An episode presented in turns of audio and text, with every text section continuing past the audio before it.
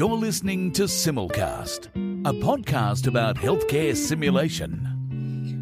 So, welcome to Simulcast. I'm Victoria Brazil, and today we've got the next in our episode of collaboration with Advances in Simulation. And I'm going to be discussing a paper that's titled How to Include Medical Students in Your Healthcare Simulation Centre Workforce.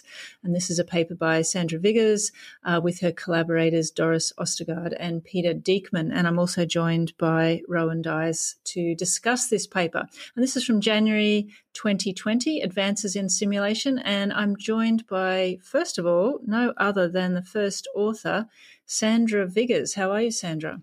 I am fine. Thank you for inviting me. Well, it's my pleasure to have you here, Sandra, and it's probably well overdue. Uh, but for our listeners who might not know you, Sandra is an anesthesia trainee in Copenhagen, Denmark. Uh, and she herself, as she'll explain to us, really grew up in the simulation center that's featured in this article, right from when she was a nursing student, even before she did medicine. And in fact, uh, I got to know her when she was a medical student working in the simulation center. And as I recall, we did a remote simulation and debriefing exercise, which was so much fun. Uh, I also know Sandra from her work at SMACC, and uh, in that spirit, she's also part of the ScanFOAM group. So, free open access medical education from the Scandinavian folks. Uh, does that do you justice, do you think, Sandra? I think it does. Yes. Excellent. And uh, Rowan, another great friend who I haven't heard, and, and another excellent contributor to the diversity of accents that we've got here on the podcast. Uh, Rowan's an anaesthetist from um, Cape Town in South Africa, uh, where he works at the University of Cape Town Department of Anesthesia and Perioperative Care. He's also director in the University of Cape Town Global Surgery and the lead for the University of Cape Town Draeger African Development Unit. How are you, Rowan? I'm really good. Thanks, Vic. Thanks for reading all of my titles. They're very important, all of them. Um, I know. You're just the kind of guy that really cares about that stuff, aren't yes, you? Yes, yeah. All right, so uh, let's talk about this paper. So, this is an innovation report, which is a pretty popular category in advances in simulation because it's where you get to read about interesting stuff, even if it's not written up in a sort of very traditional research uh, framework. So, Sandra, you're the first author. Why don't you give us a little bit of a uh, background here? Um, why write a paper like this? Yeah, that's a good question. And um, actually, I didn't think it was necessary to write a paper like this. As you said in your introduction, I kind of grew up in the simulation center, working in sim, employing sim in my education. I've done that ever since I started nursing school. So for me, it was very common for students to participate in sim and be involved in the education around simulation. And as I started to travel um, with my work at CAMES, attending conferences, presenting posters, and so on, I started to realize that students involved in SIM was not that common. So I just started thinking about that people, they need to know about this. They need to know what we do. And Peter and Doris, who have been driving this whole process, of course, agreed. And so we decided to write a paper on this. Hmm, and that's really interesting, isn't it? And just to delve into that before we get into the paper, what do you think was different about the group that was there in Copenhagen that's been doing this so long ago? Why was it culturally so normal for students to start to be involved there? Where um, I feel like maybe Rowan and I might venture that we had different experiences when we started. What was different, do you think? So I think the whole idea of incorporating medical students in the workforce is very common in Denmark. If you think back to the polio epidemic, it's actually where it all started. Um, we had all these patients that needed um, hand ventilating. So in Denmark, we came up with the idea of um, using medical students to this job. And from that, it grew. And then it just became a common thing that you, as you enter medical school, um, can take different courses that will educate you into working in the cardiology department or the ICU or a whole as a surgical assistant and so on. So to incorporate that into the simulation center as well was just it was obvious for us to just take that next step. Yeah, and this is very interesting. And Rowan, I might get your input here because that means the medical students are rather positioned differently within the health service to certainly what I feel like I had and where I even think our medical students are now.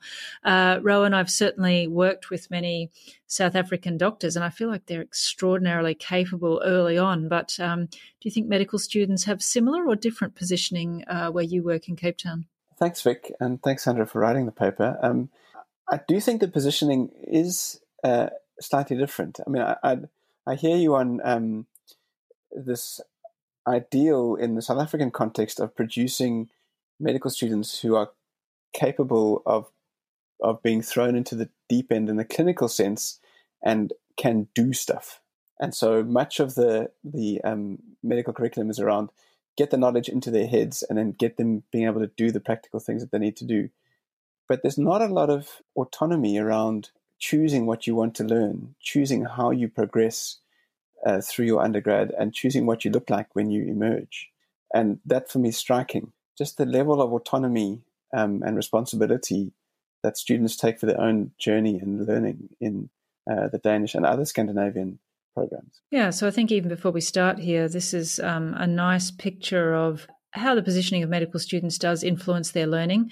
It sounds like both of you have got systems that maybe the students are more embedded in delivery earlier than I would say we are in Australia. Uh, but at the same time, there's cultural norms related to how much is their autonomy or otherwise. Uh, Sandra, extra things from you there? Yeah. Um, so what Rowan said just made me think about, as I, as you mentioned in the beginning, I spoke at SMACC about how students can choreograph their own education. And that also comes very much out of my time in SIM.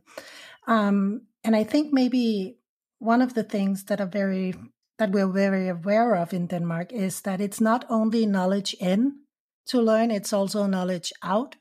And more than just that you're able to perform, but that you must really know what you're doing and you must be able to apply it in different contexts and settings. And we work on that from very early on. Hmm, all right. So, with that sort of backdrop, we'll bring ourselves back to the paper now.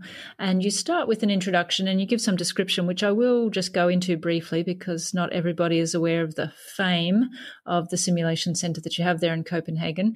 Uh, but you're describing a program in which students participate as quite central um, assistants, providers, delivery agents, debriefers, uh, supporters, strategists within the Copenhagen Academy for Medical Education and Simulation. And looking through the paper, students have been involved in this since 2001, which is a long time. And obviously, that also speaks to the maturity of the simulation program there itself. And for simulcast listeners who might not know, CAMES has uh, great reputation both for the delivery of simulation as well as a lot of academics and scholarship that comes out of there.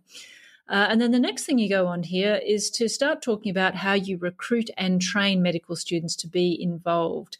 And uh, you describe particularly, this is a pretty big commitment from what I can tell. They get recruited in their second year of a six year program, and uh, it sounds like they already start to select themselves into different parts of the centre uh, depending on where their career interest might be. So that those of us interested in, say, emergency medicine and critical care might be more interested in scenario based learning.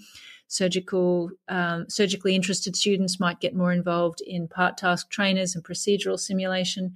Uh, so tell me more, Sandra. This um, it really does look like a big commitment, and these students have to be pretty motivated. Yeah, so there is actually um, different interesting topics to discuss in and from what you just said, Vic. Um, for one, CAMES is a big center. So when you read the paper and you read about um, the amount of work and the amount of roles and the amount of students, it's easy to get impressed and maybe a little bit scared on how to copy this in your own institution. But then remember, it started in 2001. It's had 19 years. We are actually two, we are one center, but located in two locations. Um, the location I'm at have about 40 students. And if you add the second center, we get to 90. So this is really, really big, but it has had, it has had time to grow to this size. And I think that is important to remember. And then, as you said, um, we try to take students' interest into consideration in terms of what will they spend their time doing in the sim. But as they start medical school in Copenhagen, within the first week, they will have attended a course taught by other students from CAME. So they get introduced to this center from the very beginning. And in that way, those students teaching them basic life support skills, which is the course they're having in the first week, they already get role models and they get people they want to be like. So from that very point in time, they actually are aware of CAMES and they know that this is somewhere you can go to work. So I think that mm. is the foundation of our our continuous recruitment success. Yeah, so um, it's an expectation on the student side. Um, but wow, impressive workforce addition that you've got there from the point of view of delivery. And Rowan, I know you live in a somewhat more constrained simulation program than uh, Sandra's describing at CAMES, as do most of the rest of the world. Uh, wouldn't you dream to have this level of uh, workforce augmentation? Uh, absolutely, Vic. Um, it's it's huge. And when I talk to people who are looking to establish simulation programs, the first question they ask is, "What kit should I buy?" And my first answer to them always is, "Buy a human. You know, get yourself some workforce, um, because that's continually what people express as the rate limiting factor. So." To have used such an innovative method to gain workforce and skilled workforce, right? Like these are people who can go away and learn stuff and, and grow and develop and be really uh, um, skilled content and simulation technique experts uh, experts in the program. So really innovative, disruptive work. And that's actually a nice pivot into the next thing about what kind of skills do these students acquire. You're listening to Simulcast. So, in the paper, there you describe here, Sandra, table two talks about the kind of development that students get and how they really do start with things like how do you help out with the admin tasks of the centre, uh, then some real basics around confidentiality, psychological safety, how equipment works, things like learning to be an actor, learning to do moulage. Uh, but then you go on to I suppose the things we might see more commonly in instructor training, how to do debriefing, how to do peer to peer debriefing, some of the curricular development and research projects. I mean, this is really comprehensive uh, learning program, Sandra. This must have taken a while to get that level of maturity. Um, most definitely. And it wasn't like this on day one. We started out as technical assistance. And then it grew from there. And I think it probably also grew from there because students found it to be fun. They became interested in it. They became curious. And as many institutions and many medical schools have, you have to wa- you have to participate in some kind of um, research paper or do some kind of report for your bachelor's degrees and stuff like that.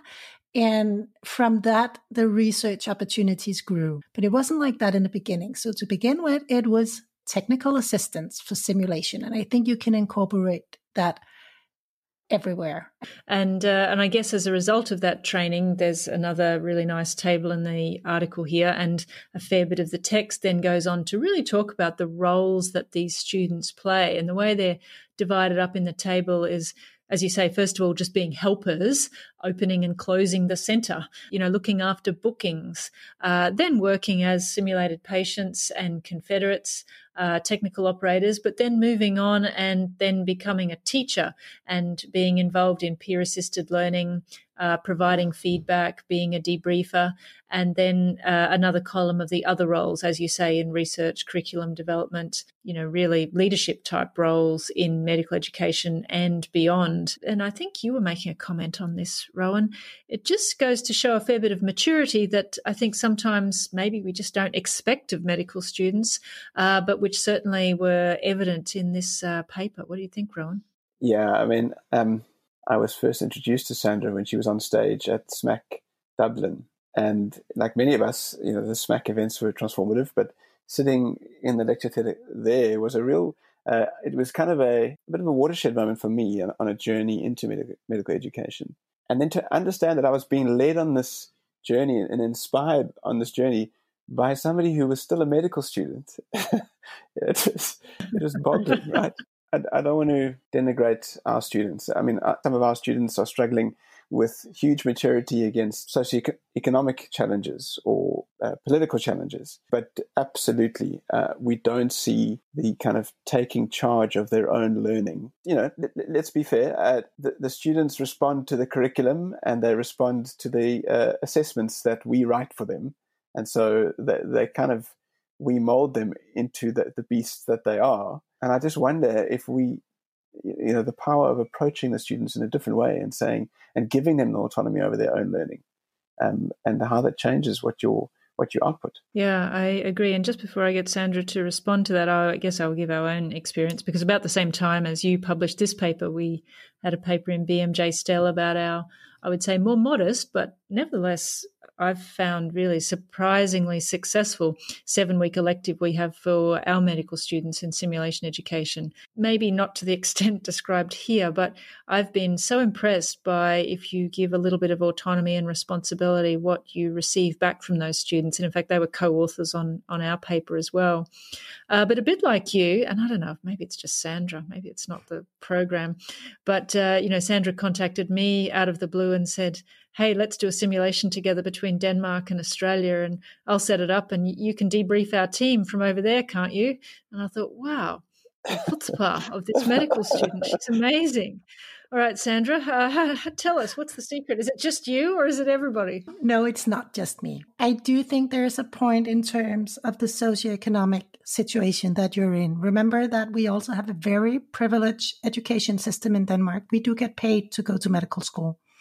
Not enough that we can live of it, but we do get paid. That means that some of the stress, some of the time you would perhaps um, dedicate to working outside of medical school or just being stressed about the whole situation you're in, we can dedicate to learning and we can direct it into whatever learning we want to choreograph for ourselves. If you do it, make it under fair conditions. This shouldn't be based on volunteer work. This is a real job. I do believe that we can choreograph our own education. I said it on stage and I will repeat it here today. The education system today in elementary school and so on are very is much more humanistic than when you guys went to school. So these kids are used to being responsible in at least to some extent for their own education. They know how to design their own curriculum. They won't get to the end of it if they're not taught reflection along with that. But I, I do think that we can set the curriculum a bit more free and just see what happens. I think they're capable. Yeah, I'm inclined to agree with you. I think whatever we get out of these medical students as simulation providers, they're going to be better learners as well. And uh, just to be really clear, I'm pretty sure Rowan is a fair bit younger than me, so they might want to uh, compare our that, uh, compare our trajectories. You're listening to Simulcast. Sandra, before we, you know, before we get too glowing here, uh, there mm-hmm. must be some stories that don't end well. Are there people that drop out, and why do they drop out? Uh, so, do you have some some non successes? I'm pretty sure we do. Not all 90 of us become PhDs at CAMES. Um, some just work there, and at some point they find out that they don't want to work there anymore, and they go and do something different. And that is okay. That is like every other system, every other program. You don't, you're going to be in a little bit of trouble if you recruit 100% all the time. But they still learn things that they can take with them as clinicians or whatever specialty or program or job they end up in. They will have learned things about learning in simulation that are beneficial for them and society and their future workplace. Yeah, absolutely. Just on that point, do you keep data on what kind of career choices or ongoing sort of medical education roles these students have? Do you have a sense of that? Actually, we don't, but that would be quite interesting. Mm, yeah, well, it's a good idea. you need a follow up paper, won't you? uh, I think the other thing that just that comment of yours raised as well, and certainly it was uh, central in our paper, is the concept of also creating a community of practice and engaging learners, teachers, and students uh, surrounding them, as you said right at the beginning, with role models and people with a sort of professional orientation related to education uh, that is helpful to them as much as any explicit learning that they might get.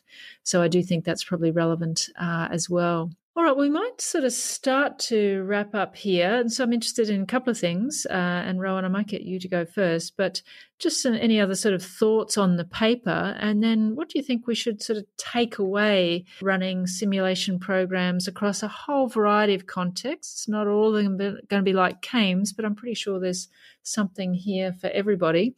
Uh, Rowan, what do you think? So I think, um, thanks, Vic. I think my overall impression from from both papers uh, relates to this idea of the hidden curriculum involving early career healthcare practitioners in making decisions around their own growth, development, education, and that of their peers and colleagues. And sure, I think it's a really powerful message to give uh, young learners. I, would be quite interested to hear from Sandra and from Uvik in your paper. Uh, if if you had to look at the the benefits that your system gained, um, not only just the workforce and um, because you had that particular group of people in the system, were there particular benefits that they brought? I'm thinking about you know young disruptive thinkers. How did they change CAMES? We changed the way they think about education in terms of incorporating the flipped classroom, in terms of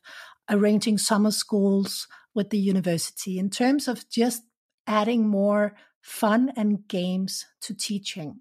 Yeah, and I would say the same thing. We've certainly had lots of incremental things our medical students have brought into our SIM programs. Uh, but I think more than anything, Rowan, what they're doing is starting a bit of a trend of being very advanced learners. And the more time I spend in this, the more I think we possibly should do slightly less faculty development and a lot more learner development slash preparation to make the most out of sim, get them to suck stuff out of it rather than get faculty to pour stuff into it, if that makes sense. So I think um, it's a little bit about the cultural shift that I think we've made reference to earlier. Sandra, can I ask you to reflect a little bit more broadly, having written that paper, having been through that process, but also I think being aware that CAMES is obviously at a very advanced place. What advice would you give to people who are thinking, wow, how could I get medical students involved in my SIM program? Start start slow, start small. Go with where the interest is from the student. Um, for example, if you have a group of students that you wanted to incorporate into your uh, unit um, working and helping and assisting with simulation and teachings, you could start with practical skills, which is a very excellent way for them to also become better learners by teaching others and become subject experts in terms of teaching, for example, um, peripheral venous access or something like that. So start slow, start small, and then have faith in your students that they will get interested and curious about how to learn more for themselves and how to help improve our system. So just get started and then uh, rely on the pyramid selling to keep yeah. it going. Yeah, fantastic. All right. Uh, and any final comments from you, Ron? I mean, I'm really challenged by this paper. I suppose uh, not only inspired, but I really feel like it's it's challenging my my frame on what we can expect from students and um, how I look at ways to grow our program. That's the best kind of paper, isn't it? it? Doesn't tell you what to think, it just tells you what to think about. Sandra. Just to follow up on your comment about spoon feeding people with knowledge, and maybe that will help you, Rowan, in your decision on how to get started.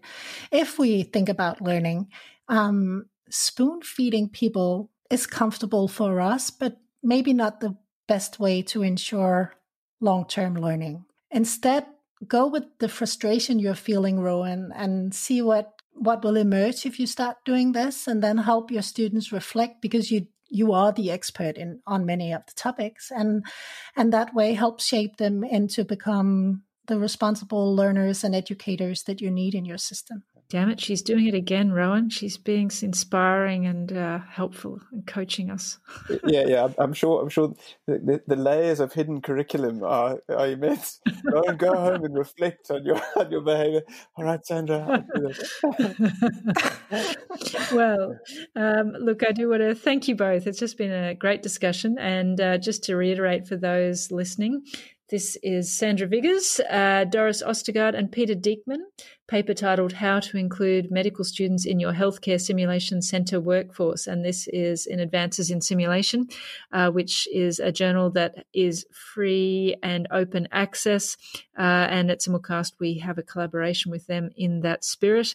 And you can go to our website uh, www.simulationpodcast.com, where you can find the link to the paper and also links to Sandra and Rowan and their Twitter profiles as well. So, look, thank you both for your time. And uh, we'll look forward to our next installment with advances. And I'm going to look forward to seeing both of you at some point when we're back flying around the world again. Thank you, Vic, for having me. And good to talk to you again, Rowan. Yes, likewise. Lovely to chat to you both. Thank you for including me. All right, this is Victoria Brazil signing off for Simulcast. You're listening to Simulcast, a podcast about healthcare simulation.